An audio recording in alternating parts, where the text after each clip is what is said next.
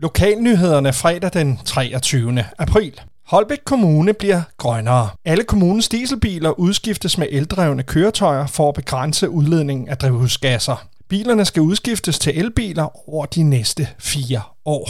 Kommunalbestyrelsen i Holbæk Kommune er i onsdags blevet enige om at købe 40 elladestander. Kommunen har blandt andet også forpligtet sig til, at busruterne fremover skal betjenes af fossilfri eller nul emissionsbusser i takt med, at busruterne udbydes på ny. Holbæk Bibliotekerne har lavet et nyt katalog, der er rigt på oplevelser for enhver smag. Podcasts, videoer, læseklubber, skriveværksteder, bogpræsentationer og meget mere. Det er et enormt spændende bibliotekskatalog, som nu er klart, og jeg er glad for, at vi fra udvalgets side har kunne bidrage til udarbejdelsen, fortæller Ole Hansen, som er formand for udvalget for kultur og fritid.